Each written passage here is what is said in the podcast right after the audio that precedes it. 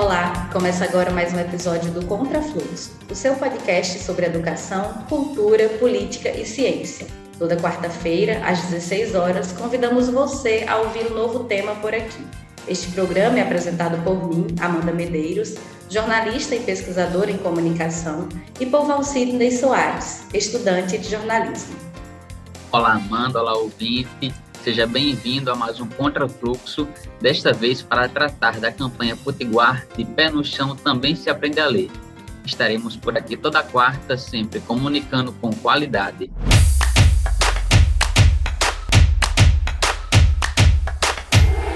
Contrafluxo. Com variadas frentes de atuação, a campanha de Pé no Chão Também Se Aprenda a Ler foi criada em fevereiro de 1961, na cidade de Natal, à época administrada por Djalma Maranhão. O perfil inovador e sucesso do projeto fazem dele um tema bastante explorado até os dias atuais, seja no esforço de replicação dos métodos de inspiração freiriana, seja no desenvolvimento e atualização de pesquisas. Para tratar do assunto, no programa de hoje conversaremos com Williton Germano. Ele é professor emérito da UFRN, estudioso do tema e autor responsável pela obra Lendo e Aprendendo, a campanha de Pé no Chão. Olá, professor Williton, seja bem-vindo mais uma vez ao podcast Contrafluxo. É uma honra, né, sempre recebê-lo aqui. E para iniciar a nossa conversa, eu gostaria que você apresentasse aos nossos ouvintes um resumo do que foi a tão importante campanha, né, de pé no chão também se aprende a ler, enfatizando as principais frentes de atuação do projeto, né? Isso porque nós sabemos, professor, que quando ela foi implementada lá em fevereiro de 1961, a campanha ela não se limitava à oferta de ensino primário, né, para crianças de bairros pobres. Havia também, por exemplo, um esforço para o resgate da cultura popular e um outro braço do projeto né, voltado para os adultos, que era o nomeado de pé no chão, também se aprende uma profissão. Olá, Amanda, olá, Val, olá, ouvintes. É um prazer estar aqui novamente nesse programa, agradecer o gentil convite para conversar sobre esse importante movimento de educação e cultura popular. Veja só, Amanda, uma coisa que devemos lembrar, em primeiro lugar, era o contexto social da época. Né? Era os anos 60, era um ano de muitas mobilizações sociais em defesa de reformas sociais no Brasil, época do governo João Goulart, a prefeitura de Natal tendo à frente de Jair Maranhão, um prefeito progressista, de esquerda, é? e, e, nesse período de movimentos sociais no campo, de sindicalismo rural, de ligas camponesas, efervescência do movimento dos trabalhadores urbanos, esse foi um período em que surgiu em todo o país movimentos de educação e cultura popular. Esses movimentos foram particularmente fortes no Nordeste. E Rio Grande do Norte foi muito forte nesse período no que diz respeito a esse movimento de educação popular, porque aqui, além da campanha de Pé no Chão também se aprende a ler, que é o qual vou me deter, surgiram as escolas radiofônicas da Arquidiocese de Natal, depois transformadas em movimento de educação de base, que a partir daqui se expandiram pelo país. Foi também em Angicos, em 1963, época do governo Luiz Alves, e que ocorreu as famosas 40 horas de Angicos, e projetou Paulo Freire para o mundo. Paulo Freire já vinha fazendo seu trabalho em Pernambuco, mas foi a partir do que ele realizou em Angicos que o projetou mundialmente e se tornou uma potência no que diz respeito ao pensamento educacional e social no mundo, um educador reconhecido no mundo inteiro. Pois bem, a campanha de Pé também se aprende a ler, e esse movimento de educação e cultura popular, eles tinham uma característica, né, que era a ideia de conscientização, que era a ideia de fazer uma leitura crítica do mundo. É um movimento que se inseria dentro das lutas pela reforma social. Então, tem essa característica, por isso que ele vai se distanciar das campanhas de educação antes desse período. As campanhas de educação popular, de alfabetização de adultos, é, ocorridas antes dos anos 60. Veja só, como foi que a campanha surgiu? Surgiu durante a campanha eleitoral de Djalma Maranhão. Djalma Maranhão foi o primeiro prefeito eleito de Natal. É bom que se diga isso. Durante a sua campanha, foi uma campanha bastante capilarizada, com os comitês populares, comitês nacionalistas em todo o bairro. Esses comitês não somente diziam respeito às eleições, mas eram momentos em que ah, os problemas das cidades eram discutidos e as comunidades levantavam se desejavam entrar no plano de governo. E entre um dos itens mais reivindicados pelas comunidades Rocas, Quintas, Carrasco, é, Alecrim, são centenas, dezenas de comitês populares e nacionalistas que continuaram a funcionar depois de Djalma eleito. Entre as reivindicações figurava a educação. Né? E é claro que Djalma, uma vez eleito, vai levar adiante aquilo que havia levantado como problema da cidade junto aos comitês. E vai lançar, então, um esforço de educação. Mas, olha, como esses comitês continuaram a funcionar depois da eleição, no Comitê Nacionalista das Rocas, presididas pelo pastor presbiteriano José Fernando Machado, saudoso e querido pastor Machado, foi presidente do Conselho Nacionalista das Rocas e foi coordenador do Círculo de Cultura dos Pescadores lá nas Rocas, né? o prefeito e o secretário da Educação, Moacir de Góes, falando da dificuldade de se construir escolas de alvenaria, um popular sugeriu se a prefeitura tem dificuldade de construir escolas de alvenaria, porque não, não constrói escola coberta de palha, chão de barra batida, como são as casas dos pescadores. Né? Aí surgiu uma sugestão popular. E esse nome de Pé no Chão também se aprende a ler foi um jornalista, Expedito Silva, vendo a experiência, Pé no Chão também se aprende a ler. Então, a campanha de Pé no Chão se desenvolveu a partir daí e foi crescendo ao longo do tempo. É bom que se diga isso. Normalmente, o que acontece nas escolas que nós conhecemos, convencionais, geral, há uma evasão. Na campanha de Pé no Chão, ao contrário, o número de alunos aumentava ao longo do tempo. E não era apenas a educação primária, para crianças. Havia todo um projeto de alfabetização de adultos, não é? E que se espalhou pela cidade, vários acampamentos. O primeiro acampamento foi nas Rocas, e, e aí se espalhou pela cidade inteira. Depois, um desdobramento no que diz respeito de pé no também se uma profissão. Eu acho que uma característica da campanha de pé chão, por isso ela ficou no imaginário da cidade, pelo menos no imaginário das, das antigas gerações, foi uma bem-sucedida articulação entre política educacional e política cultural. Por quê? Você mesmo já falou na sua pergunta inicial. Porque não havia separação entre a política da educação e a política cultural. E redundou no completa, numa completa organização cultural da cidade de Natal. Eu diria que Natal, naquela época, era uma cidade cultural, era uma cidade em festa. E havia, então, o diálogo de saberes, isso que muitos pensadores da atualidade. É, Paulo Freire, na sua obra, já fala muito em educação dialógica contra a educação, a educação bancária. E hoje, grandes pensadores como Edgar Morin, como Boaventura Santos, não falam em diálogo de saberes, não falam em ecologia de conhecimentos. Naquela época, se tentou fazer isso, embora seja um embasamento teórico, na prática se constituiu. Então, havia toda uma, valorização das festas populares, dos autos populares, do carnaval, do Natal, do Bumbo Boi, do Boi Calembo, dos pastoris, etc., que fazia com que a voz do povo ascendesse ao espaço público, não é? Era um reconhecimento, hoje se fala em teoria de reconhecimento, mas é reconhecimento desses valores da sociedade brasileira.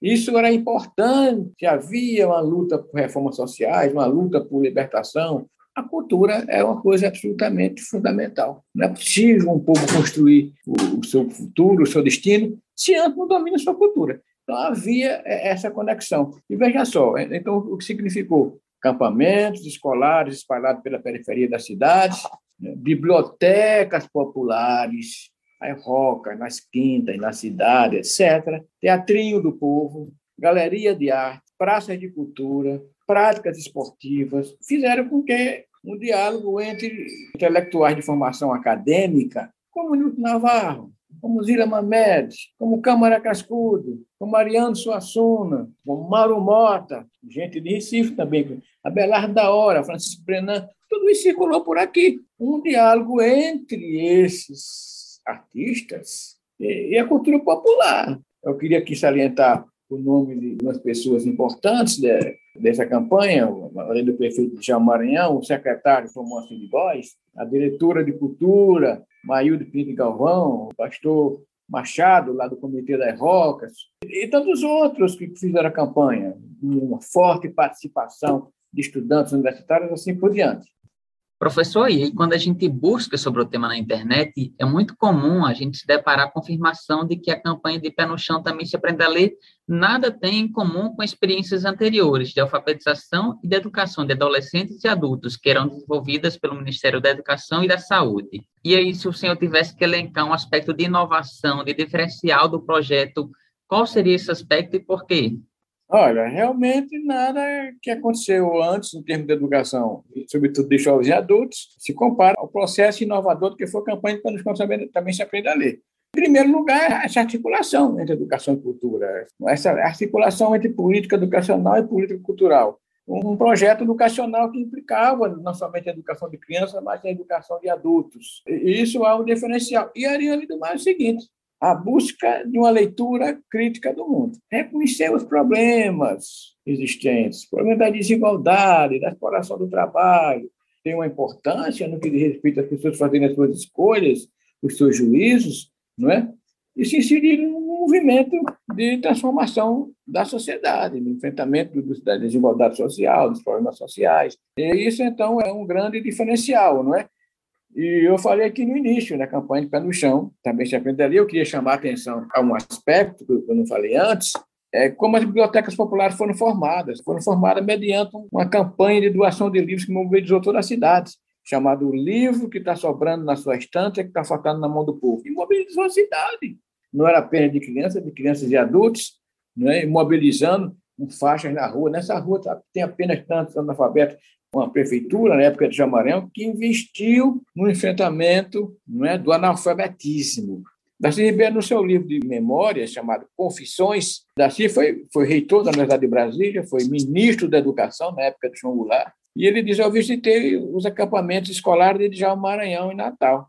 E ele diz que viu toda aquela criançada, uma, é uma escola de muito lazer e valorização das cirandas populares, etc. E ele diz o seguinte: visitei os acampamentos de Maranhão e Natal. Qual é a frase que ele sintetiza o que seria para ele aquela campanha? Ele diz: beleza pura. Era esse o movimento, né? E eu queria destacar que havia uma forte participação de estudantes da FRN, Gianiberto Campos, Josemar Azevedo, né, Ginani, etc. Vários outros, muitas professoras né, participaram seja aquelas que realmente tinham um papel de direção pedagógica, aquelas professorinhas anônimas, centenas, que silenciosamente estavam fazendo muito né, pela humanidade, né, como dizia Érico Robesbald. Professor, de fato, né, se a gente parar para pensar hoje o quanto essa campanha mobilizou gente naquela época, em que a gente tinha menos tecnologia para fazer informação circular, né, e foi uma campanha que de fato alcançou êxito. A gente tinha uma demanda ali, né, é, buscando por educação, tanto de crianças como de adultos. Então, partindo para esse terceiro ponto do nosso episódio de hoje, diante de tantas mudanças, né, desenvolvimento social e tecnológico, é, a gente sabe que as práticas nas escolas mudaram, que as práticas na própria relação entre cultura e educação mudou. Então, aqui você atribui o fato de a campanha seguir sendo, mesmo diante de todas essas mudanças, né, hoje, inspiração para as práticas de educação no Brasil. Isso mostra a potência da campanha, né? Como também o fato de Paulo Freire ser hoje um pensador internacional. Paulo Freire foi perseguido em 64 e hoje, atualmente, mesmo morto, está sendo perseguido. Isso mostra a potência do pensamento dele.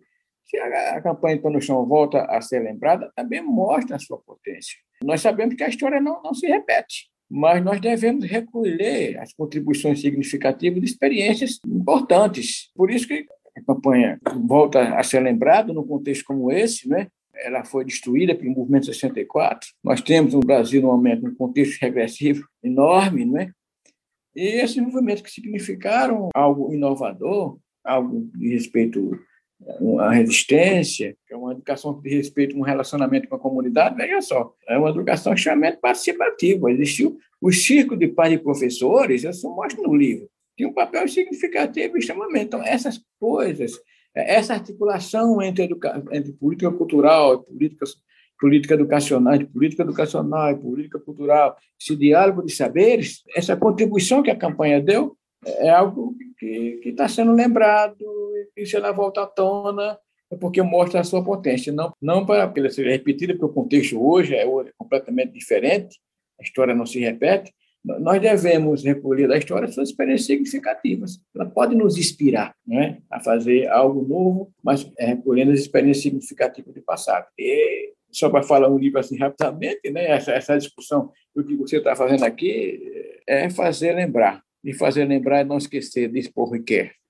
Professor Wilton, exatamente, né? E falando também sobre o contexto político, né, de interrupção da campanha, porque ela aconteceu tão logo se deu o golpe militar de 1964.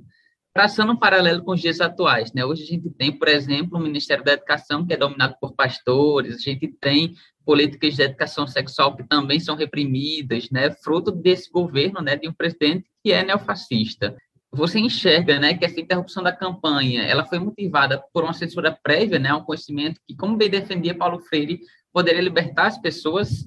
Olha, Val, uma das primeiras ações dos regimes autoritários é atacar o pensamento, atacar a educação, atacar a cultura. Isso ocorreu em todos os quadrantes do mundo, né? Veja o que foi que o nazismo fez com os livros. O ministro da propaganda nazista queimou milhares de livros em praça pública, levou a chamas, milhares de livros, é um livro de significativo, de maior peso. Nós sabemos muito bem que no Chile de Pinochet, até o Don Quixote de La Mancha, uma obra clássica da literatura universal, foi proibida. Não é? Nós sabemos que no Brasil, do golpe militar 64, uma das primeiras ações do regime foi contra a educação, foi contra a cultura. Né? Eu lembro muito nas minhas falas, nas minhas entrevistas, porque nós somos fadados muitas vezes a esquecer. O historiador Eric Robesbaum disse que o papel do historiador é fazer lembrar que os outros esqueceram, né? Muitas das gerações de hoje não sabem o que aconteceu. Olha, mas como aconteceu o COP 64, uma das primeiras ações foi a invasão e incêndio da sede da União Nacional dos Estudantes no Rio de Janeiro. Invasões militares na cidade. O exemplo mais emblemático é da Universidade de Brasília, que foi invadida várias vezes. Prisões, cassações de intelectuais, de artistas, assim por diante. E é claro que o movimento da educação e cultura popular daquela época, inclusive pé no chão, foram severamente reprimidos. Não é? Nós sabemos o que aconteceu com Paulo Freire. Paulo Freire foi preso, foi caçado, acabou no exílio. Hoje é uma referência mundial no pensamento educacional. E eu lembro muito que a equipe, uma parte da equipe de trabalhar com Paulo Freire no Rio Grande do Norte, foi dar um treinamento em Sergipe, já não mais com a experiência de egípcios, na época do governo Luiz Soares, mas dentro do Plano Nacional de Alfabetização do governo João Goulart, que era um governo reformista, progressista, ele plantou Plano Nacional de Alfabetização e Paulo Freire era o coordenador, a equipe daqui foi dar um treinamento em, Sergipe quando chorou o golpe, em 64. A equipe foi presa na estrada em Pernambuco, não deixaram nem chegar no Rio Grande do Norte. Veja que perigosos bandidos. Então, na campanha pelo chão também se foi desse jeito. Foi preso, o Djalma Maranhão foi deposto na prefeitura, uma guarnição militar, foi à prefeitura, prendeu o Djalma Maranhão, caçou. A Câmara Municipal, em sessões vergonhosas, das partes mais vergonhosas da história do Legislativo Municipal, Moacir de Góes, secretário da Educação, também foi preso. Não é? Maíldo Pinto Galvão, diretor da Cultura, também foi preso. Pastor Machado foi preso. Todo um conjunto de educadores foram presos em 64. As bibliotecas foram destruídas, até a galeria de arte foi destruída. E isso foram feitas exposições de livros, como livros subversivos. Esse livro era o, era o quê? Era um livro de literatura, grandes autores da literatura, da literatura universal, da literatura brasileira, etc. É? Então, o livro que eu escrevi, daqui a pouco vou falar um pouco mais, ele mostra a ascensão, como a campanha emergiu, como ela se desenvolveu e como foi desmontada uma severa repressão. A principal acusação de João Maranhão era o que ele fazia no campo da educação e da cultura. Né? E isso aconteceu com, claro, o Djalma Maranhão, Moacir de Góes, o Maio Pinto Calvão e todos os demais. Né? Essa foi a principal acusação, chamada subversão a serviço da educação. É assim que diz os inquéritos. Né? Agora, por que isso acontece? Né? E agora nós, nós vemos o que aconteceu com, com Bolsonaro. Desde Temer, mas com Bolsonaro se acentua. Houve uma invasão, ainda com Temer, à Escola Nacional Florestan Fernandes, lá no Paraná. Invasão, olha, houve incêndio na sede da UNE o 64. Agora, houve uma invasão armada, pós-golpe contra Dilma, uma invasão armada à Escola Nacional Florestan Fernandes, uma escola do MST, uma escola financiada por doações de gente como o Saramago, como o Chico Buarque, como Sebastião Salgado, uma escola que recebe professores de diversas universidades do mundo.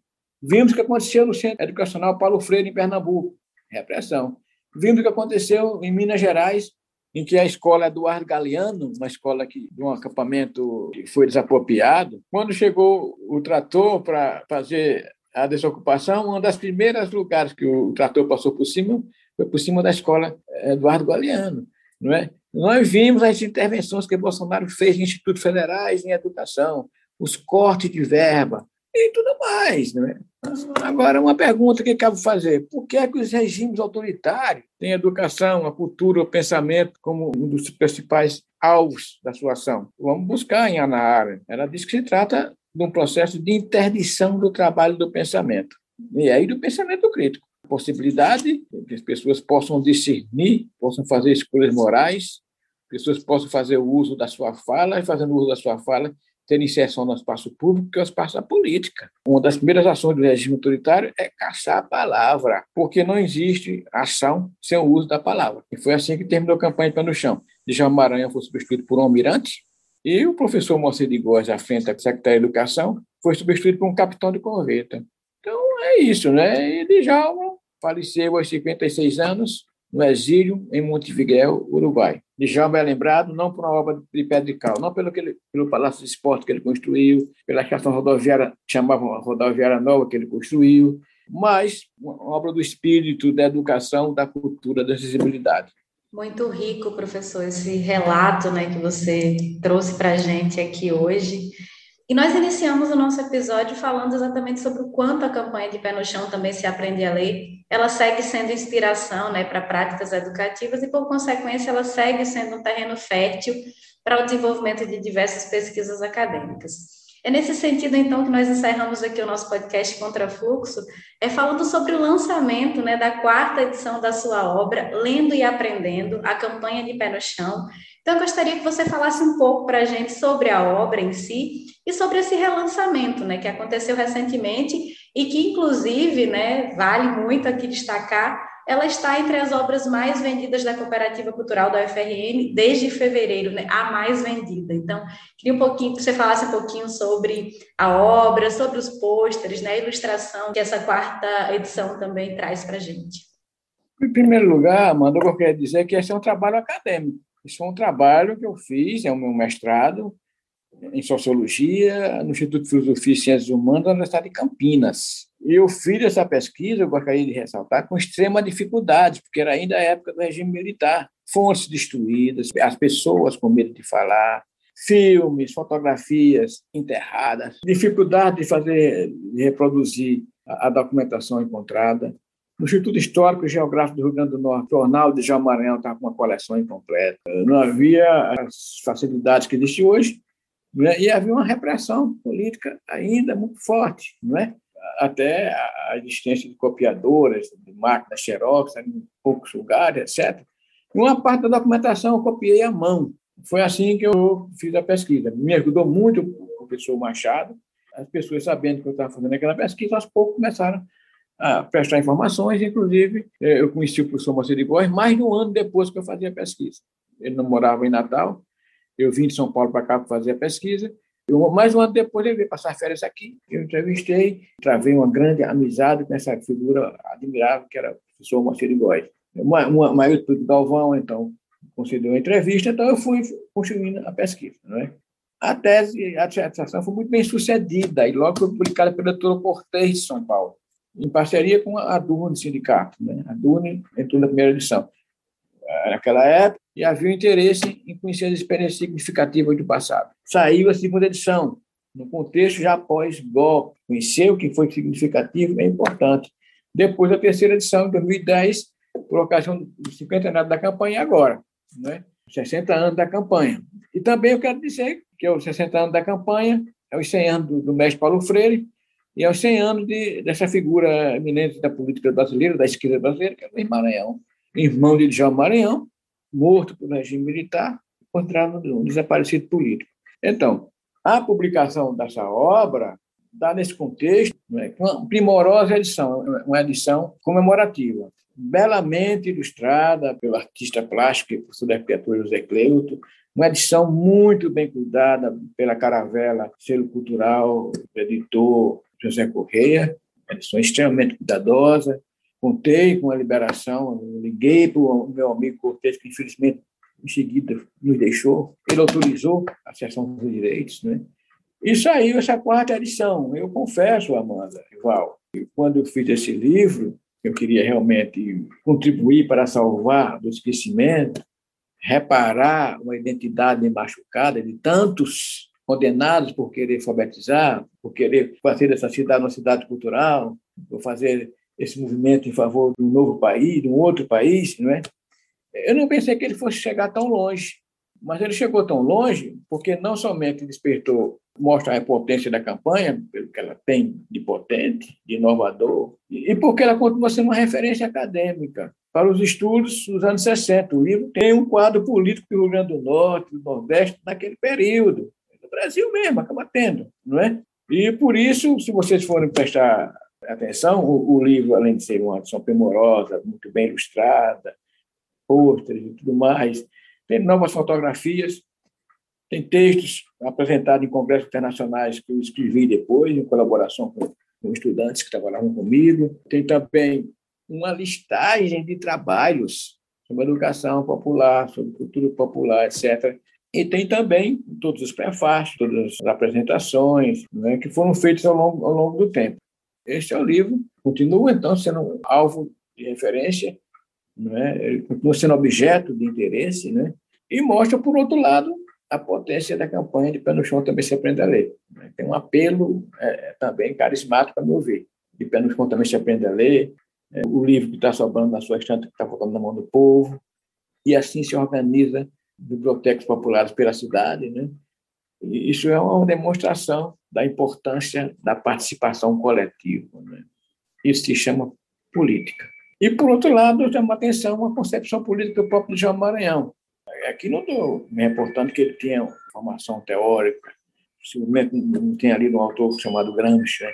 mas pela concepção política de João Maranhão, e tantos outros daquela época, mas de João Maranhão, processo de libertação social, de superação da opressão, das injustiças sociais, processo político não podia existir sem a cultura. Por isso, a frase de José Martí, poeta libertário cubano, era tão citado.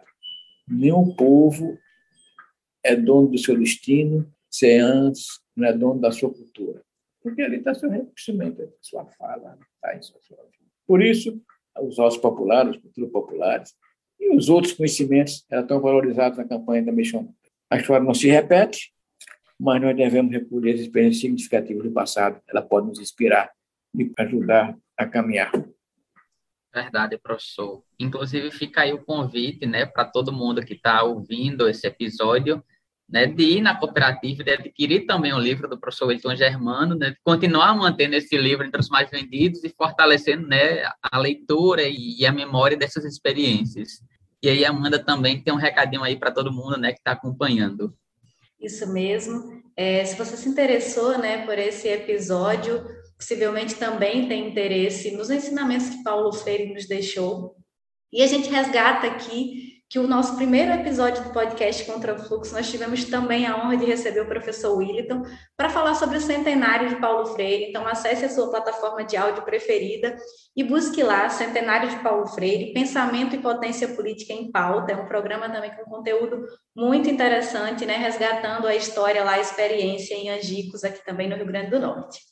Professor Williton, muito obrigada pela sua participação, certo? Parabéns pela obra. De fato, você tem muita responsabilidade em não deixar essa história para trás, né? E continuar com essa história. A obra está belíssima, essa quarta edição comemorativa está belíssima, como o Val falou. Procura a Cooperativa Cultural também pela internet para adquirir esse livro. É um livro daqueles que a gente tem que guardar mesmo. Tem até uma memória afetiva ali também, né? Dessa construção coletiva de conhecimento. Eu quero agradecer a você, Manda, e ao Contrafluxo, mais uma vez, essa oportunidade que me dá de dialogar com vocês. Dizer que o livro está sendo muito bem recebido, viu? não somente aqui, como em outros lugares. Já chegou em São Paulo, em Campinas, em Belém, João Pessoa, etc. Eu tenho recebido muitas manifestações né, de congraçamento pela publicação, e o livro, a edição, a própria edição, tem sido alvo de muitos, muitos comentários elogiosos, não é? Muito obrigado e até outra oportunidade. Contrafluxo. Estamos chegando ao fim desse programa, mas não esqueça de nos acompanhar pelas redes sociais. Lá é o espaço para você se informar sobre o tema da próxima semana e, claro, espaço de interação com a gente. Então não deixe de mandar o seu feedback e sugestões de novas pautas. Instagram, arroba Programa Contrafluxo e Facebook Programa Contrafluxo. Nossa agenda você já conhece, toda quarta-feira, às 16 horas, na sua plataforma de áudio preferida. O seu podcast comunicando com qualidade. O Contrafluxo tem o apoio do Adurno Sindicato, apresentação de Amanda Medeiros e Valcirley Soares, produção de Liciane Oliveira e Rebeca Oliveira e edição e operação técnica de Elan Aureliano.